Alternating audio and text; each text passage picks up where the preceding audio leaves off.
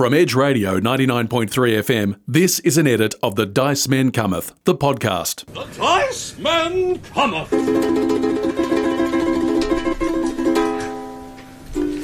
Well, you would not believe it. Here it is, a Thursday evening at 7 pm ish in Hobart, and we have not one, not two, but three, yes, three, I say, dice men in the studio at Edge Radio. Hello, gentlemen. Oh, we, we do. I'm out of here.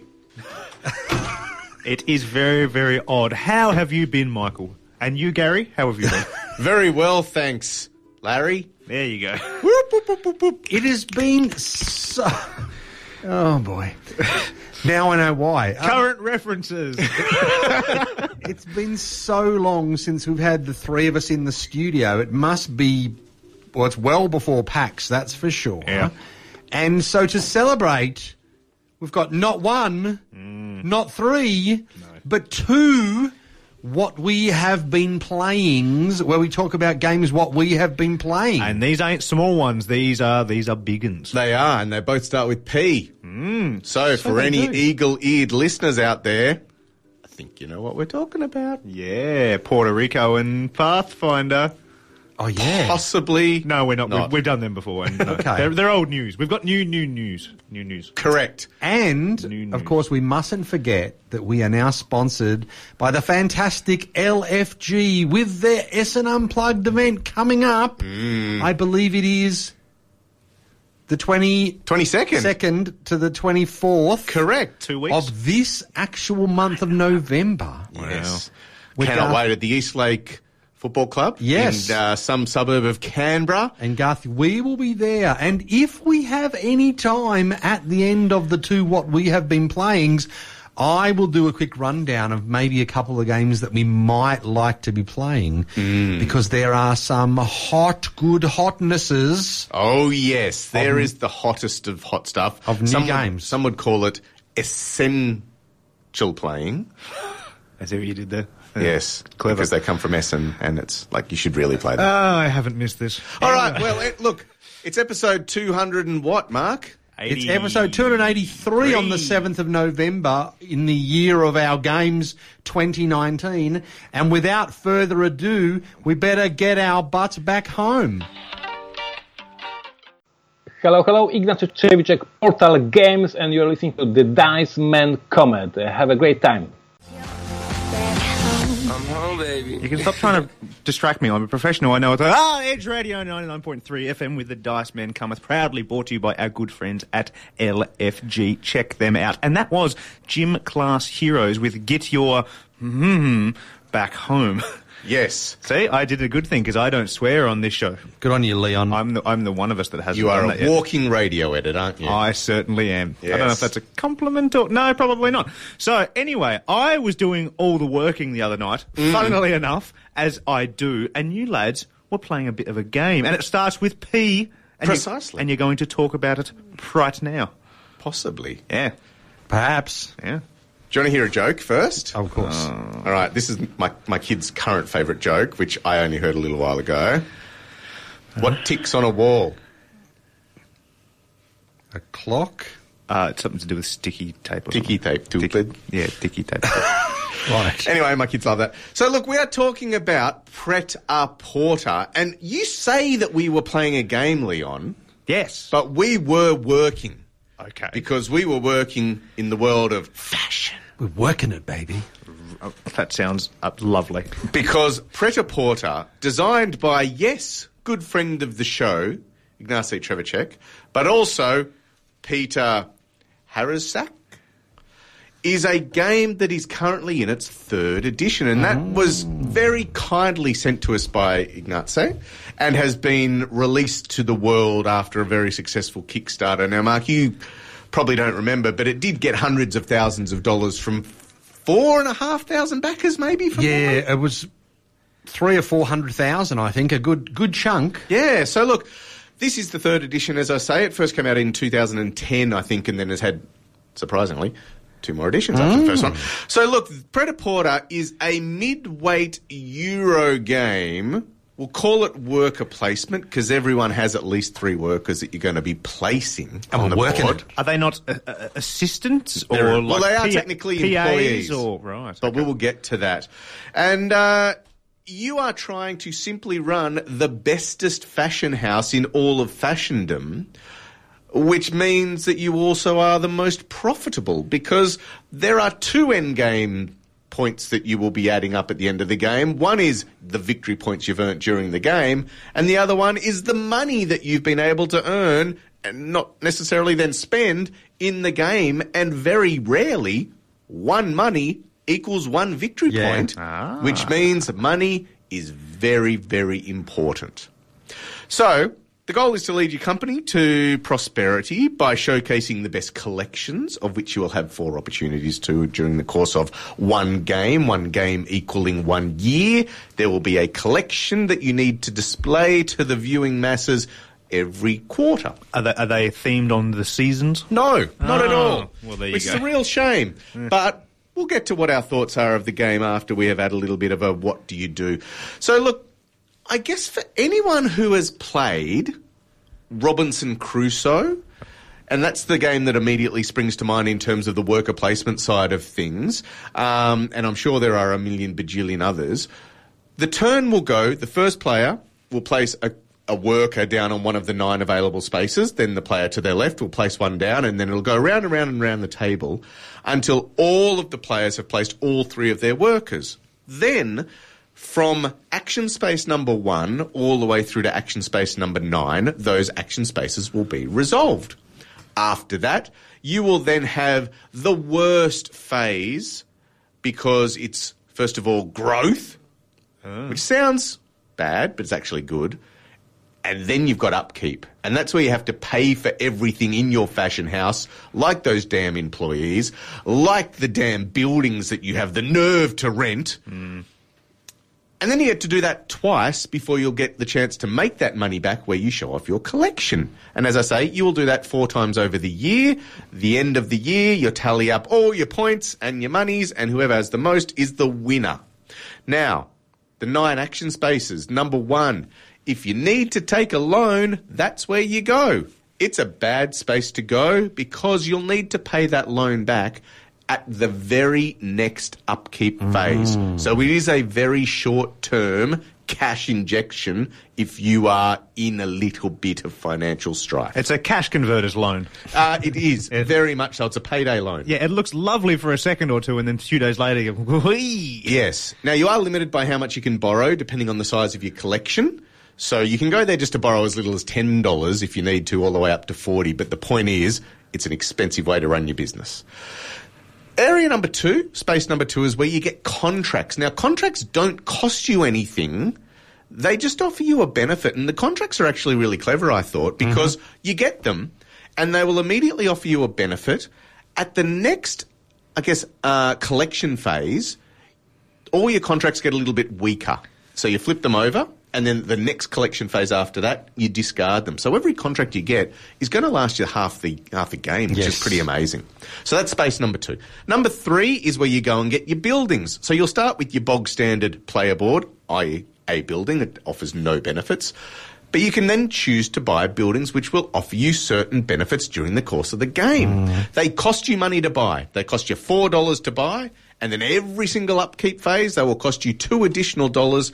So they can be an expensive part of your game, but they offer really good benefits that might allow you to get a bit of a, a streamlined strategy going, and you can have any number of buildings, which is cool, as long as you can afford them. The next space is going to be your employees, and that's where you will buy staff that offer, again, like buildings, unique benefits.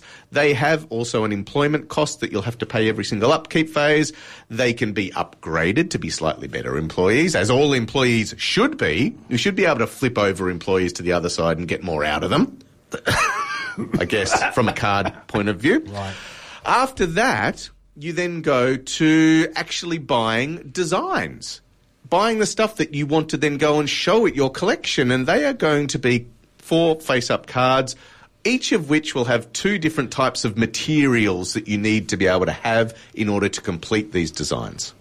Because all designs only require two pieces of something. There are five different styles of clothes that you, yes, you as a fashion connoisseur, could choose to show. I have five different types of clothes. I have my black t-shirts, my black hoodies, my black shorts, my black jeans, and Black shoes? black underpants. I'll leave that one hanging for everybody. Like your underpants. Ah. Uh, so the five different styles are evening wear, business attire, casual clothes, rock, and the sporting attire. And what you'll be doing or want to do over the course of the game, every uh, collection that you are showing, is you want to show as many types of clothes that fit in the same style. So you will always be able to decide, okay, well, I've got seven basically design cards in front of me. I can complete four of them. Of those four, three of them are all in evening wear. I want to do that because that is my largest mm. collection, which will help you get more points and more monies. And that is very, very important. So you'll be really going through and looking for the right type of clothes to be creating. That's really important. That's what Space 5 is. Spaces 6, 7 and 8 is where you buy the fabric to be able to put those clothes together. Space 6 is the cheapest one. It's just the local market, basically, where you can go and buy as many of the one coloured fabric that you can afford.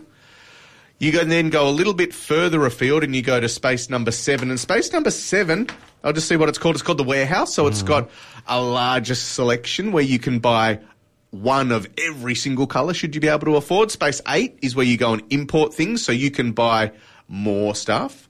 And then you've got nine space, which is affectionately known around our gaming table anyway, Mark, as the loser's spot. Yes. But the more official term is last minute preparations. And that's when you go to get some tokens, which will affect the value of, of the collection that you are showing when you're going to go and have an exhibition. Hey, Garth, you know what I just realised actually? What? Something about our game, mm. without spoiling anything. Okay. You and Trent both went to the loser spot during the game. I actually never went to the loser spot once. Yeah, well, there we go. Well, We'll see how that turns we, out. we do. Just brings that up in the middle of a conversation. I know, for Odd. no particular reason. No, weird. So, look, they're the nine spots, and look, you'll do that over and over again, four four times. Sorry, four seasons out of the out of the whole twelve months. But it's about the cards. They're the really important part because that's what's going to set your fashion house aside from any other one. The choices you make when it comes to the style of contracts you choose to have, the types of buildings that you get, the type of employees that you want to have working for you are what's going to make all the difference because they can really alter the type of game that you're going to play. Mm. So there are employees like accountants, which cost you money but make you money. And that is super important because the upkeep phase is where you will spend a lot of time going, oh my God, this is brutal. Yep. You start the game on an upkeep of $3 every round. So every time you're going to do the upkeep phase, it's going to cost you $3. And that's because you've got your three employees, your first three workers, and they all cost a dollar a go. That's how it works. When you buy a building, you have to pay $4. Now you only start with $40, so that's 10% of your money's gone. And then every round, they cost you an additional $2. So instead of having to pay $3 every upkeep, I've now got to pay 5 But then, hey, there's a really cool employee that might be a marketing executive, and that means that I'm going to get extra bonuses when I go and do something or other. But I've got to pay to employ that person and have an upkeep every single round again. Mm. Now, this is where I made my first mistake. I chose in the very first two working rounds before I'd had a chance to exhibit anything, I chose one or two buildings and an employee, which meant that before I'd had a chance to run a collection and earn any money, I had two upkeep phases where my upkeep cost, which started at minus three, went to minus nine in a heartbeat. And that hurts when you've got to be spending your money on other things like the fabric you need to build clothes and show a collection. But I just immediately I went, oh my god, I'm going to get myself in a death spiral here, or I'm going to have to go to the loan because I need to be able to afford to buy some stuff. But then I'm going to have to pay for the loan in the next available upkeep. I'm not going to have earned any money back to pay that back, which means I need to take another loan, which means I need to try and pay pay that back. If my collection isn't amazing and makes me lots of money, I'm screwed. But to be fair, if you walked into any accountant firm in the world and they say, How's your business? and you go, I've got one worker and two buildings, what do you reckon? He's probably going to say, "You're in a bit of debt, aren't you, fella?" Correct. And that was exactly the situation I found myself in, which was not the best start. Yeah, and interestingly, I because you and our good friend and ex Dice man Trent was the third player. Um, now, I will mention he commented that this game reminded him a bit of Dungeon Lords with, the, with the worker selection. How there's so many choices, not all of them. All of them can get triggered, but in most cases, we're all sort of going in similar areas and competing for. With three players, you in most of the spots, you only had two spots. Correct. So not everyone could go there. So you then had to pick, well, what did I want to do first? But in my first round, I saw you guys going for all the buildings and the uh, Employees. employees. and the contracts and taking up all the spots. And I was in a mad panic. So I thought, well, I, I can't go there. I'll just make some clothes and sell them. But I'm going to be really starting behind the eight ball because I'm not starting to build the machine mm. to do things later. But of course, what that did was then I spent all my money on materials and clothes and then sold them and got quite a good cash injection at the start and hadn't paid out hardly anything for employees and buildings. No, your upkeep Yeah. remained at three. yeah, for the whole first term. Yeah. And look, it's really important to, to say you start with $40, which isn't a huge amount, but if you then uh, display stuff at a collection, and obviously we'll, we'll get to that phase in a little bit, each piece of clothing, i.e., each card, design card that you can complete with the right material, will probably earn you between, say, 13 and 25 Yeah. to $28 in itself. So you can quite quickly earn money back, but that money has to see you through two working rounds with two lots of upkeep before you've then got another chance to make your money. So it's really a, a bit of that, not long term planning, but you've got to plan your next quarter out really, really well. And that will involve you going, well, if I do that and that, that's going to definitely cost me that and definitely cost me that. And I need to buy those materials, which definitely, if I go to that space, will cost me that and that and that. And you'll be working out your little piles of money. Well, not trying to be too obvious, but working out the money. Well, I've, I've definitely got that upkeep every single upkeep phase. So if I put that $18 aside, I'm sorted for the next two rounds. What have I got to play with? What do I need to afford? What collection am I trying to build so that I will hopefully do all right and sell enough clothes to then live another day? Well, this is making me rather anxious because this actually sounds like a real life business. Oh, it's horrible. no, but it, it's good. And look, they're the working phases. Let's go to the exciting part. Let's go to fashion because that's why we're all here. ah, I'm in my work clothes. Mark's in a hoodie and Leon's in black. Shocking. Shocking. That's how fashionable we are. So the uh, the exhibition round is what they call it. It's made up of a few phases. The first one will happen a couple of times. It's called the prestige exchange phase. That's tokens you've earned during the course of a round or a previous fashion. They get exchanged for VPs. Takes thirty seconds. Then you've got the show phase, which is where you, as a designer, will put those cards that you have been able to construct that are all in the same style and that's what you're putting forward as your collection. You might get some bonuses like trend tokens mm-hmm. or some PR tokens or some quality tokens. And that'll be what you put forward. You then go to the awards phase. And the awards phase is where you're going to be getting prestige tokens, which will become more important as the game progresses. But that's where you'll also really be competing for stuff because there are always going to be a certain number of awards happening at every every quarter. The first quarter has four awards. The second one has two lots of three. And then it goes further and further down until you've got the last quarter. And the awards are basically given to people who have the most of something, the most numbers of cards in their collection, or the most quality tokens that they've been able to accrue, or the most trend tokens, or the most PR tokens. And that's why collecting tokens is super important, which is why, Mark, Trent and I went to the losers space, ah. because the loser space gives you free access to tokens Yes. might not have worked so well, but anyway, that's why we went there. You then go to basically selling your stuff, and that's where you cash in the cards and cash in the resources for the money and rewards on there so that your business thrives to live another quarter. And you do that four times.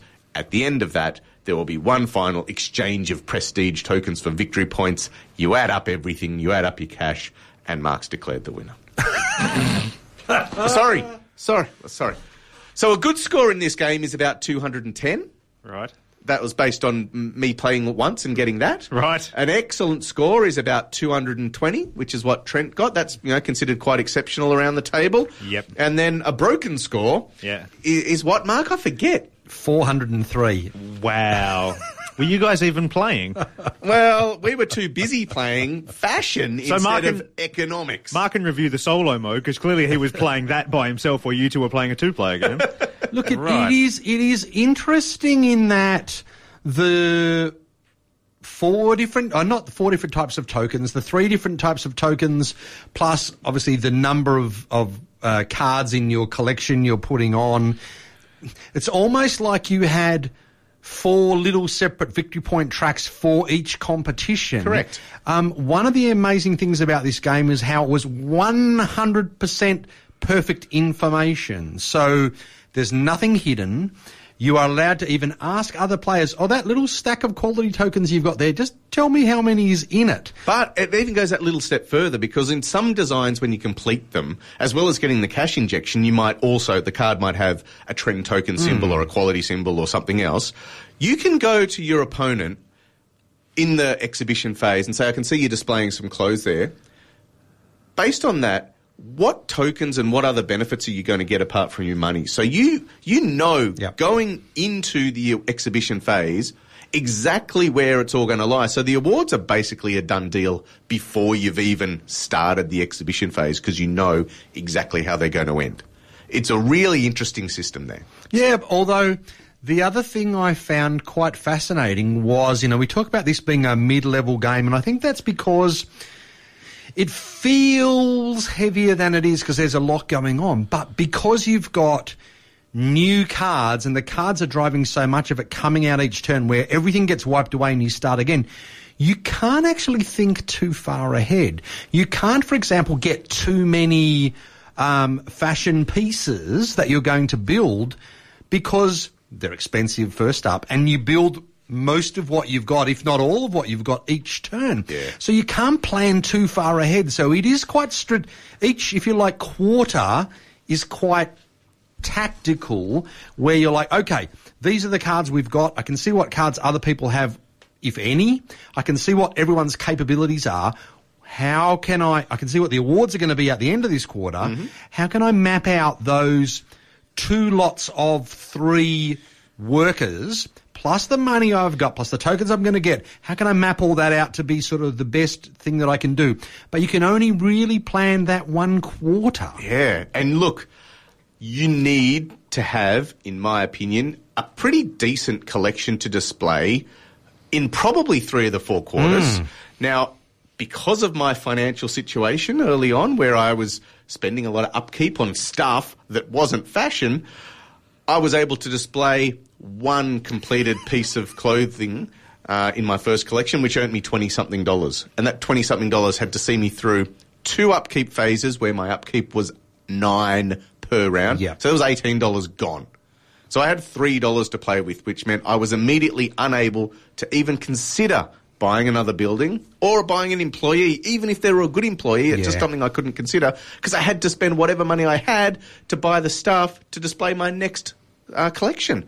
It was tough. Yeah, and but oh, you go, Leon. Sorry. So this game, uh, what was the rough game length of this? So the rough game length uh, of this was we started at 251 and Yeah. finished at about six. So take the dice men tax out of that. Yeah. So Correct. It's, it's not a short game regardless. And No. you're saying that the things that you happened in the first round of the game essentially affected you for the rest of it? Well, they did because the quarter is so important. Now, in saying that, no one had a massive start. It was really Right. Sh- collection number three. Right. Where there became a big difference in uh, in scores. But if somebody money. say did have a decent start while, while the rest of you floundered, would would they have just was the game almost then over at the end of round No, one? Would you say? no, it wasn't. Good. That's good. And the reason it wasn't is because the loans are there, and a loan of ten or twenty dollars, of which you need to pay back, admittedly, in your, your next upkeep phase, is completely paybackable Yeah. If you have the right collection. Yep, fair enough. And look, I, I was able to display something which had three or four cards. That got me $80 or so, so that was really good. And that sees you through heaps. And it's amazing that the first half of this game, I think, Mark, you'll agree, is that you are scrutinising every purchase and every dollar. Yeah, you- And the second half, but primarily the last quarter, you kind of just buy, oh, that'll do, and that'll do, and that'll do. Because the last quarter, you get rid of all of the cards from the contracts, from the buildings, and from the employees, and you replace them with three little mini decks of six cards each for last quarter contracts, last quarter buildings, last quarter employees, which are extra special ones that sort of give you that ramp up in, uh, I guess, collection prowess. Yeah, and look, I would love to say that I did an amazing job and smashed you all. You did. Well, you know, the other bit, the smash, just, I- I- you did that bit. I just did say that. Right. But what I do want to add is there is. Uh, it's not. It's not luck per se, but the timing of when the cards comes out can be critical. Now you've got they're fairly small decks, so I think after a number of plays you're going to know the cards you're looking for. So as an example, I went all in probably more than I should have or planned to with buildings and all of a sudden my upkeep was like going to be 20 in a round.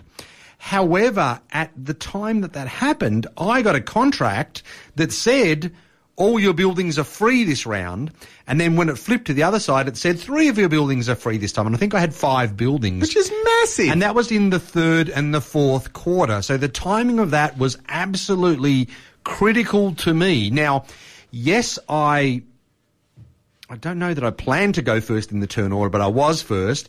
Then I spotted that card. Then I went on that spot to make sure I got that card first. So yes, I planned for that to happen once I knew it could happen, but it was based on the luck of those cards coming mm. out. And similar to some of the other employees and even with the fashion collections, because as you said, there's the five different types.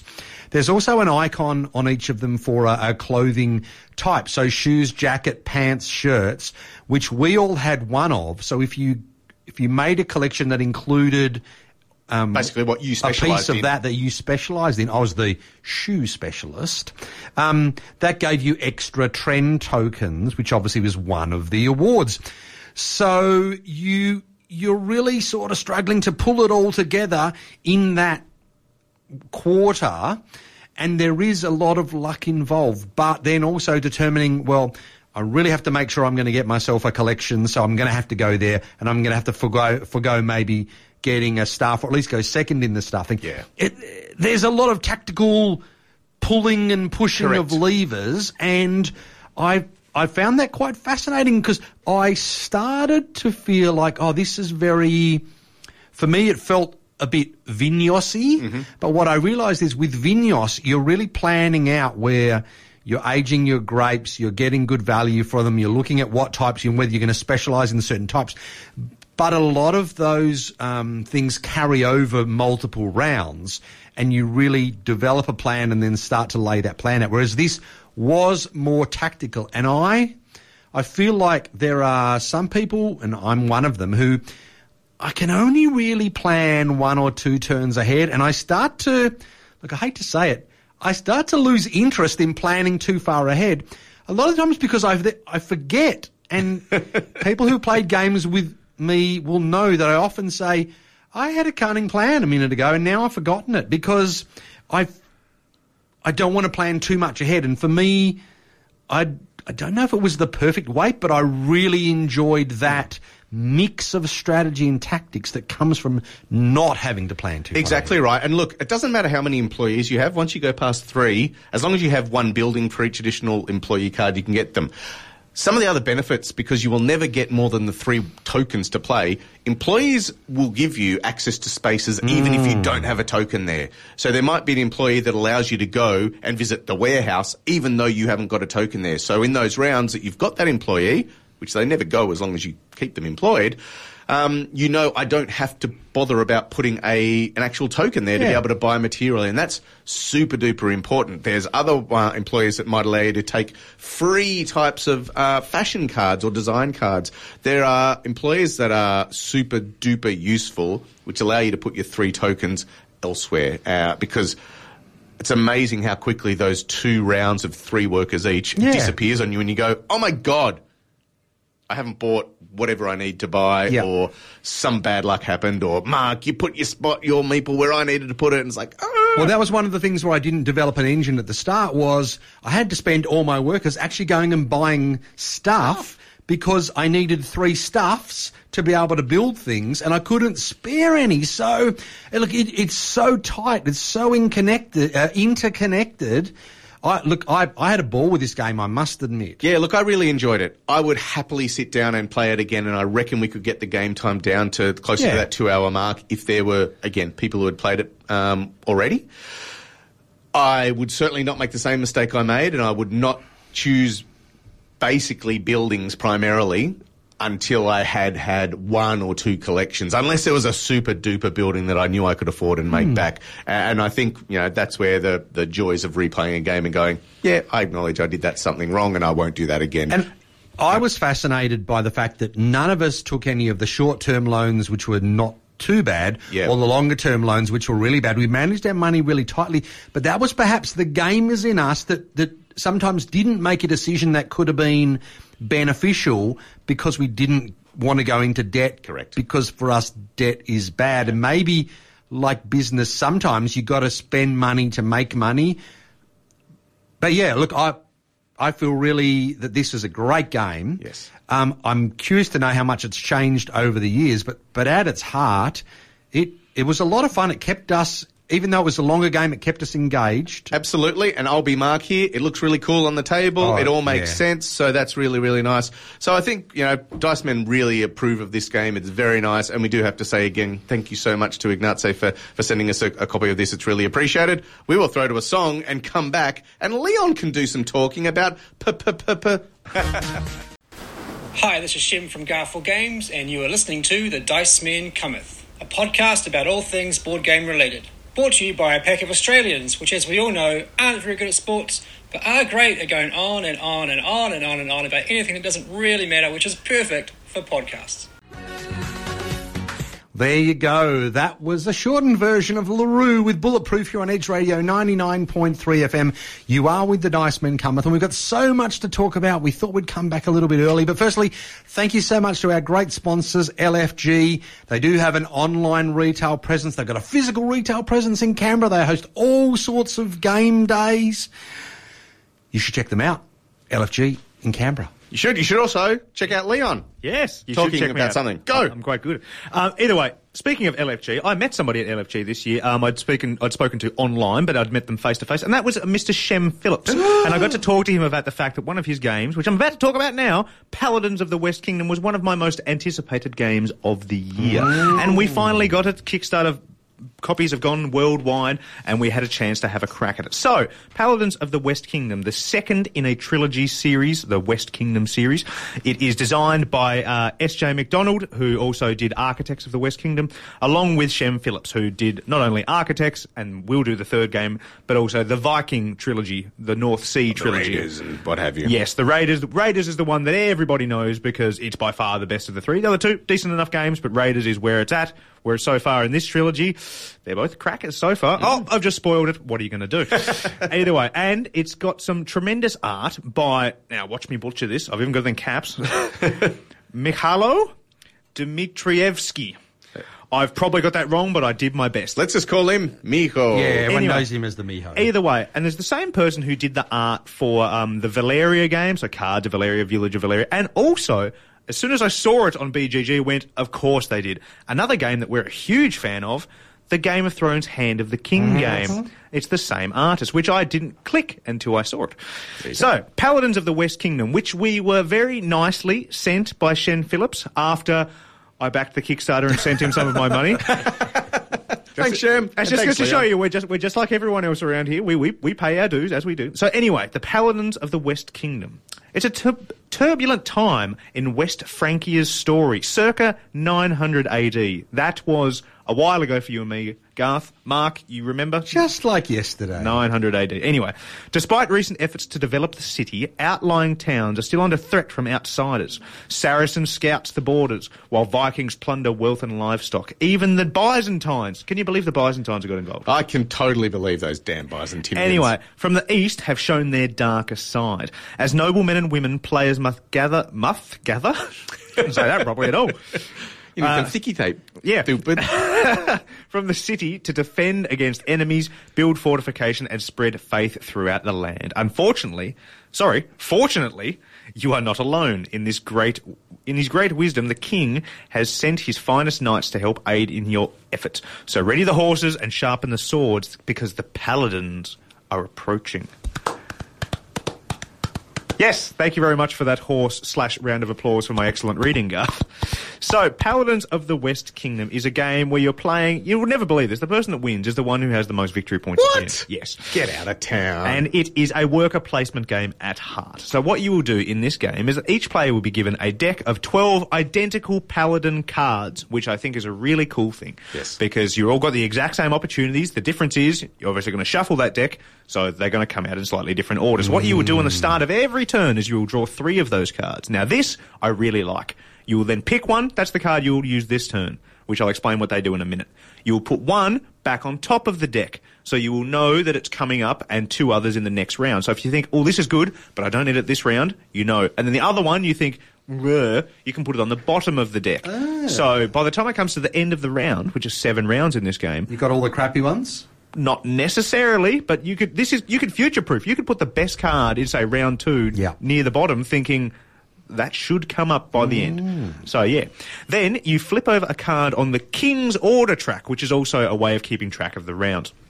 This is another really cool feature because the first three cards that get flipped over this, one at the start of each round, they are end of game victory points that everyone can work towards. So for the first three rounds, you're building your engine, you're getting going, and it's showing you these are some extra bonus ways you can get points at the end. And then after those three are revealed, you will start getting extra locations, five of them that come out, where you can send out your workers each round, but only one person can go there. That's so tricky. Yes, like any good worker placement games. Now, the, the thing that we will probably mention when we get to the end of this, this is a game where it's there's a lot of stuff, a lot you will do on your own board. Hmm. The player interaction in this game is very good when it happens, but there is not heaps of it. However, like a good worker placement game, there are times when you will put out a worker and somebody will go. But to be fair, anytime you do something which could affect other players, you will get a chorus of "Oh, for, ah, oh, why did oh, you-" oh. no, no, professional, swore. professional." Ah. I didn't say fudge.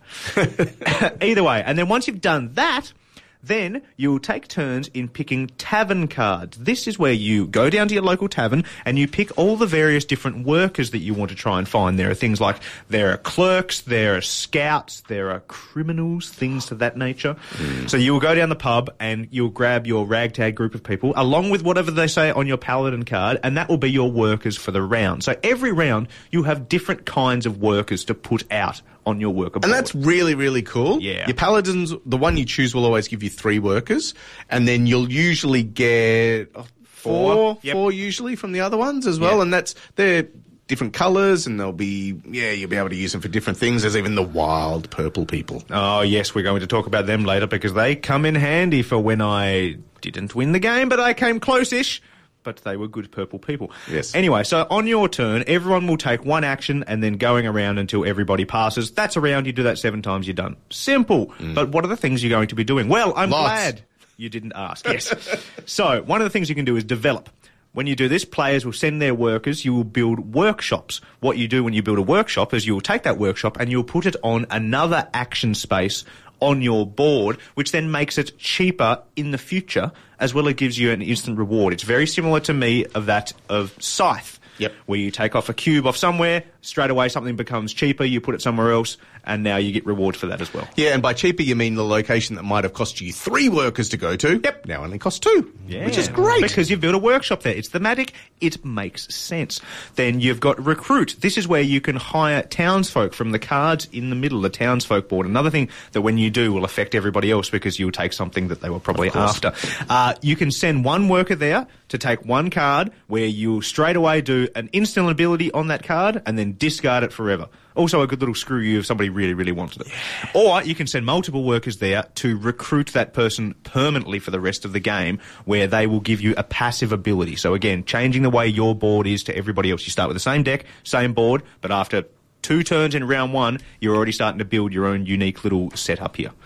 Then you've got hunt or trade, which is send your workers out to get your basic provisions and your basic silver. Now you might say that's a bit boring. Every worker placement game has it. However, for something that is a basic requirement in a game that you will often need provisions and silver, you don't want it to be complicated. There's nothing worse than getting to the end of a big engine building a game and you go, I don't think I can do this cool final action because I can't get a fish. Because I'm one dollar one short. mushroom short. Oh, Yeah. one mushroom. Yeah. oh, we'll talk about that in future episodes.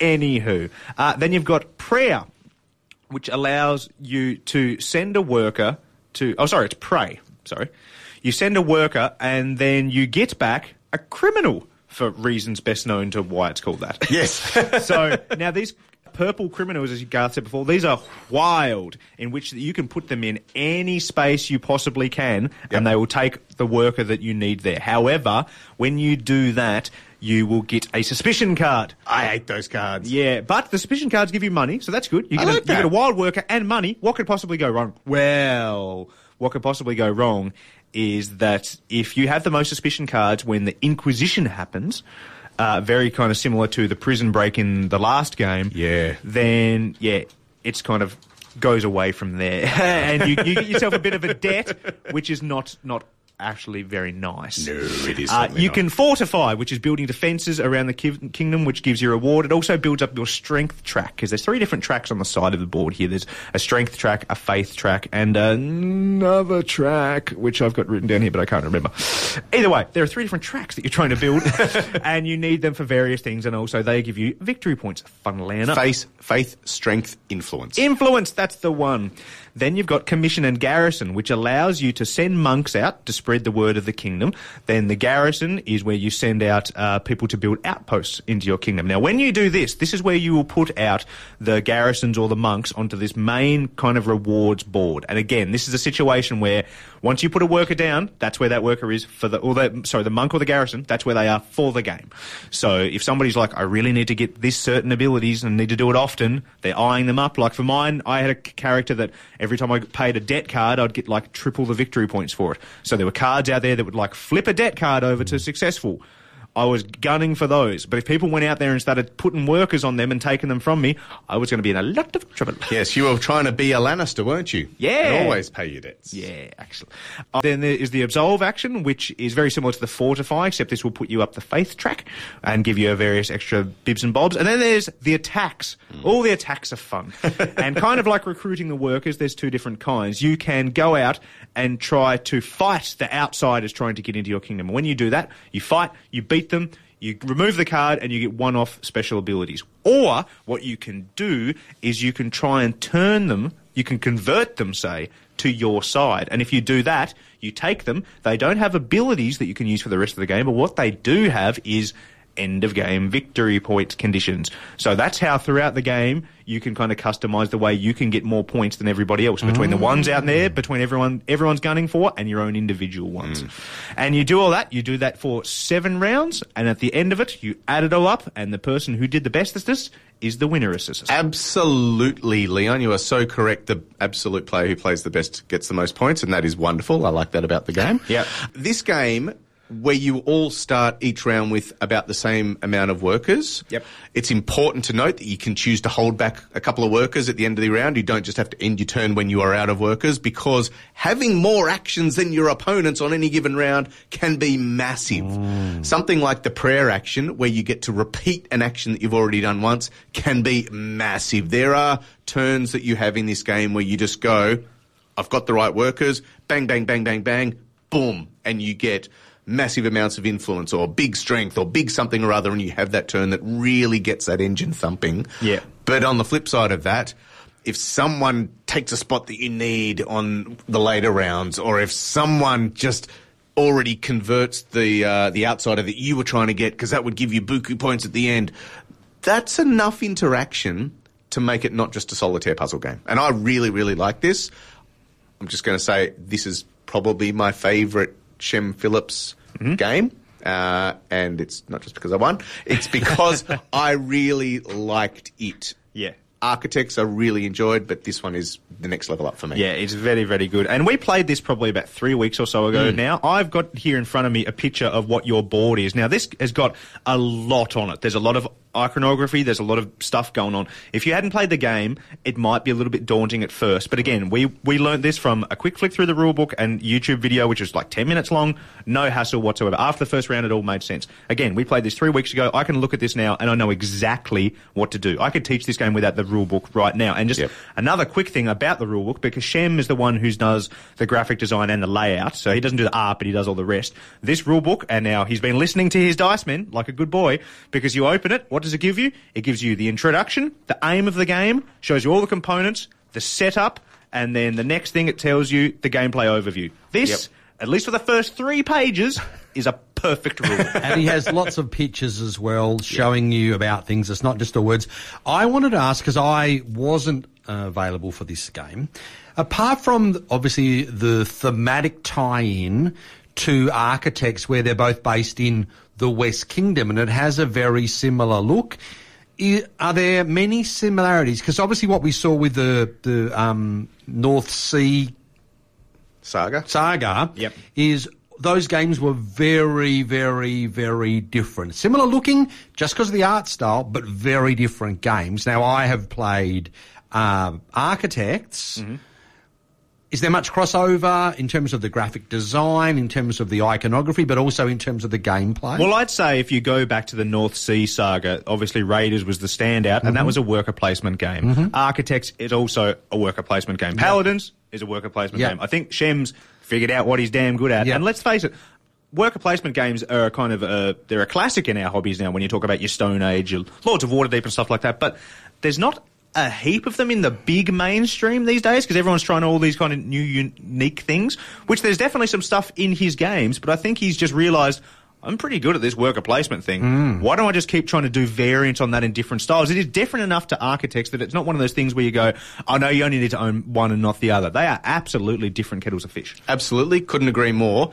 But because of the consistency of graphic design and the look, Yeah. having played Architects made this a breeze to learn. Okay. Yeah. Um, we were also lucky. We had Aos playing with us, and Yep. he played before, so he was able to, to give us a little bit of um, Yeah. extra extra insight knowledge, and that was really cool. But yeah, this this hits a really nice sweet spot, and you never feel uninvolved in the game. No. Because even though you've got your own individual player board, there's so much going on on the main board, and there are so many cards that you're trying to, to keep your eye on. You're always interested in what the players around the table are doing. So this is this is awesome. I really had a good time. And Okay. just another couple of quick things before we finish. The Architects of the West Kingdom, as we mentioned before, there's an expansion for that, the Age of Artisans, which is coming up. Uh, the pre-orders for that start in a couple of weeks, and they're looking for, I think, a February or March release on that. Also, at about the same time, the third game in this trilogy will be released on Kickstarter. I believe Shem told me about March. Uh, he hasn't told me the name yet, although we did recommend um, Dice Men of the West Kingdom. Ah. Yeah. And I didn't get a hard no. I might have got a ha ha kind of a soft no, but I didn't get a hard no. All right, so Uh, if all our listeners email Shem Yes. and say the only game we want to buy is Dice Men of the West Kingdom, Yeah. then that's a s- almost a dead Well, cert. if, if not that, I mean, he's got so many games now. There's so much room for a Dice Man themed Oh, yeah. expansion. or just a card. At least the art, for God's sake. Um, but yeah, and just finally, yes, I really like this game too. I don't know if it's my favourite of the series, but it's definitely it's between this and Raiders. I think. I reckon this will show up on my games of the year at the end of the year. I would say. Uh, the only negative I could say is not a negative on the game is that if you have an AP prone person, this could be a nightmare. Yeah. Because I, as I was saying, when I played this game with Garth, and he'd know, especially with me and worker placement games, I like to plan ahead quite a bit. I did have like my next six or seven turns, and I was kind of like sitting there trying to be polite, but a bit like, nah, I need to do things like. Whereas an AP person might be the exact opposite. So, but that's can happen in multiple different games. But either way, check it out and get behind any of their games if you haven't played them. These boys are good at what they do. Absolutely, and as you say, the best player did win with the most victory points. In both games tonight. So yeah, I you know I may have been a, a fashion failure, but at least I was a paladin powerhouse. We smashed out two amazing games. You can't go wrong with either of these. You also can't go wrong uh, by checking out lfg-aus.com.au because not only is that their online retail space, you can find out what game nights are happening in Kambah Village at Shop 3 Primmer Court. You can find out about LFG in Sydney next year where not one, not two, but three Dice Men will be attending. And of course, as we said, 22nd to the 24th of November at Eastlake Football Club, it's Essen Unplugged. We will see you there, but we have got to go because we've run out of time. Bye. Bye. Speaking of Hook, This has been an edit of The Dice Men Cometh from Edge Radio 99.3 FM, Hobart's independent youth station. Find us on Facebook and edgeradio.org.au.